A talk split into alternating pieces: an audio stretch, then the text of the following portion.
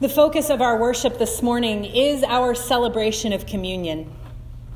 But before we get there, I want you to hear a story that you might not be very familiar with, because I think it really has something to say to us in our current situation. Last week, Pastor Beth Long Higgins told us the story of King David wanting to build a temple, and God responding that instead of King David building a temple, God would build a dynasty from King David's family.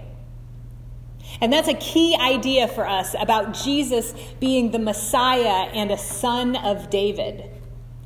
However, that whole dynasty idea didn't really work out very well in the short term.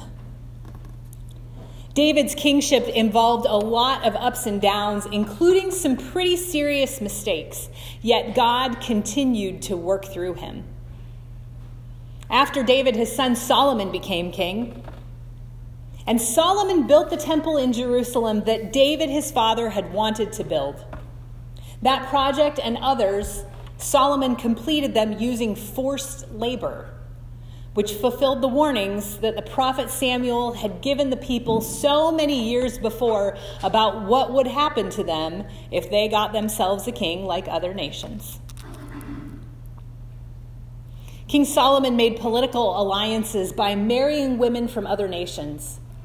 And his wives brought their religious practices with them, and eventually, the nation's faithfulness to Yahweh, the one God, was corrupted.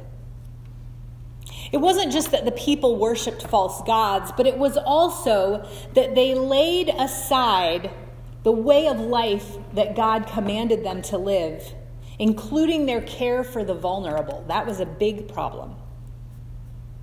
After Solomon, the kingdom of Israel split. And both the northern and southern kingdoms had a series of kings who were unfaithful to God and led the people down a dangerous path. When we pick up the story today, King Ahab of the northern kingdom had just married a foreign princess named Jezebel who came with her religious, economic, and social practices that were contrary to God's way. And so God sends the prophet Elijah to warn the king about his poor choice. Our story today comes from the first book of Kings, chapter 17, verses 1 through 17. Let us listen now in the reading of the scripture for the word and the wisdom of God. Now Elijah the Tishbite, one of the settlers of Gilead, said to King Ahab, As Yahweh, the God of Israel, lives, before whom I stand, there shall be no dew or rain these years, except at my word. Then the word of Yahweh came to Elijah and said, Leave this place, turn eastward, and hide yourself by the Wadi Cherith, which is east of the Jordan River. It will come about that you will drink from the wadi, and I have also commanded the ravens to feed you there. So Elijah went and did according to the word of Yahweh. He went and lived by the Wadi Cherith, which is east of the Jordan. And the ravens kept bringing him bread and meat in the morning, and bread and meat in the evening, and he drank from the wadi. Then it came to pass after a while that the wadi dried up, because there was no rain in the land. Then the word of Yahweh came to Elijah again, saying, Arise, go to the town of Zarephath in the region of Sidon, and stay there, because I have commanded a widow there to provide for you. First the ravens, now the widow. So Elijah arose and went to Zarephath. Now, when he came to the town gate, to his surprise, a widow was there, gathering sticks. So he called to her and said, Please bring a little water that I may have a drink. And as she was going to fetch it, he called to her and said, Please bring me also a morsel of bread from your hand. And she said, As Yahweh your God lives, I have nothing. I have nothing baked, only a handful of flour in the jar and a little bit of oil in the jug. Now look, I'm here gathering sticks so that I may go and prepare that last little bit of food for myself and my son, and we're going to eat it and die. And Elijah said to her, Fear not. Go and do as you said, but first make me a little cake from what you have there. Bring it out to me, and afterwards Make some for you and your son. For thus says Yahweh, the God of Israel The jar of flour shall not be exhausted, nor shall the jug of oil be empty until the day that Yahweh sends rain on the earth. So she went and did, according to the word of Elijah. And she and he and all her household ate for many days. And the jar of flour did not run out, nor did the jug of oil become empty according to the word of Yahweh, which he spoke through Elijah. This is the word of God for all people. Thanks be to God. This story is the setup for a major confrontation that the prophet Elijah is going to have with Jezebel's prophets of Baal in the next chapter to prove once and for all who is God. The god Baal in the ancient world was the god of the rain. And his worshippers believed that each year during the dry season, Baal died and then came back to life, and the rains came back. So when God stops the rain, it's a direct statement against the power of Baal. Jezebel had been leading the people into worshiping the god Baal, and so God takes this direct action that says, There's no god Baal. I'm the one that controls the rain. It's pretty effective. I mean, you can imagine the prophets of Baal are going nuts to try to figure out what has happened to their God and the rain.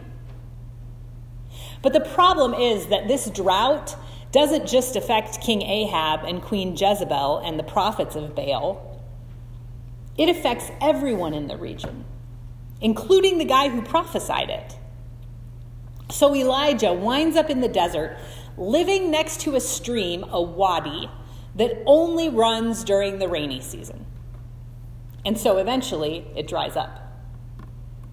God had been sending Elijah bread and meat twice a day, which, by the way, was a pretty high class menu. But humans can't live without water. So God told Elijah to go somewhere else to get what he needed. What I want us to consider this morning is that this is a story of faith, of trust on the part of Elijah and on the part of the widow. So, first, let's look at Elijah and his trust. The command to go somewhere new is the quintessential journey of faith. There are so many stories in the Bible that start with God telling someone to leave what is familiar and safe and go somewhere new and unfamiliar. God doesn't send Elijah back to Israel, back to what's familiar. God sends him to Zarephath in the region of Sidon. Queen Jezebel is from Sidon. The people of Sidon are Baal worshippers. And this is where God is going to meet Elijah's needs. Now, there are some faith communities, you may have grown up in one, that seem to teach that God is always going to ask you to do something you don't want to do. Like, if you really don't want to be a missionary to India, that's what God's going to tell you to do. I don't think that's the way God works, but we cannot deny that there are plenty of stories where God sends people to uncomfortable places. Not because God is mean, but because something good is waiting for us in that uncomfortable place. For whatever reason, I don't know why we're designed this way. It's very annoying. But we do not grow spiritually or mentally or emotionally when everything is status quo. We don't grow when it's easy. We don't grow when everything is familiar and we're just plodding along. We grow when things get tough when the world doesn't look like we want, when we don't get what we thought we should get, and when we're forced to interact with people who are really different than we are. That's when we grow. Like Elijah, plopped down in the middle of this region of Baal worshippers. And as we approach Election Day on Tuesday, and the anxiety and the outrage continues to ratchet up on both sides of the aisle, this story reminds us that the hard seasons are when we have the greatest opportunity for growth. And also that sometimes what we need is going to come from the person we disagree with the most. And if we avoid that person, if we refuse to listen, if we won't go to the hard place, we could miss out on something that God has for us. Ugh, right? It's my favorite. Next, let's look at the widow and her trust. There's a few cues in the chapter that suggest to us that the widow was usually pretty well off. She has a household, she has a son. A little bit later in the story, we see that she's got a house that has two stories. But this drought had done her in. In our current context, we might say that she was middle class and doing all right usually, but not stable enough to survive a catastrophic disruption to her livelihood, like a wildfire or a hurricane or a pandemic. She has exhausted all of her other options. And so when she met Elijah, she was gathering enough wood to go home, make a fire, cook what little was left of her food for herself and her son, and then she thought really, truly, they were going to die. What I want you to see is that this woman was at the very end of her rope. She's done everything she knows how to do. She's worked every side hustle. She's spent her stimulus check. She's been thrifty, and she's done. This was the end of the line for her. She did not know what else she could possibly do. And yet, she's not done being generous. She gave a stranger a drink of water. And when that stranger told her that God was going to provide for her, she trusted him. And what he says to her is pretty bold, frankly. He says, Don't be afraid. First, make me some bread with the little bit that you have left. Then make some for yourself and your son, and after that, you will continue to have enough. And I told Mary earlier this week that obviously the moral of the story is that if you always let the pastor eat first at the potluck, there's going to be enough for everybody. this woman, who we assume was a Baal worshiper, was saved, literally rescued from starvation because she chose to be generous.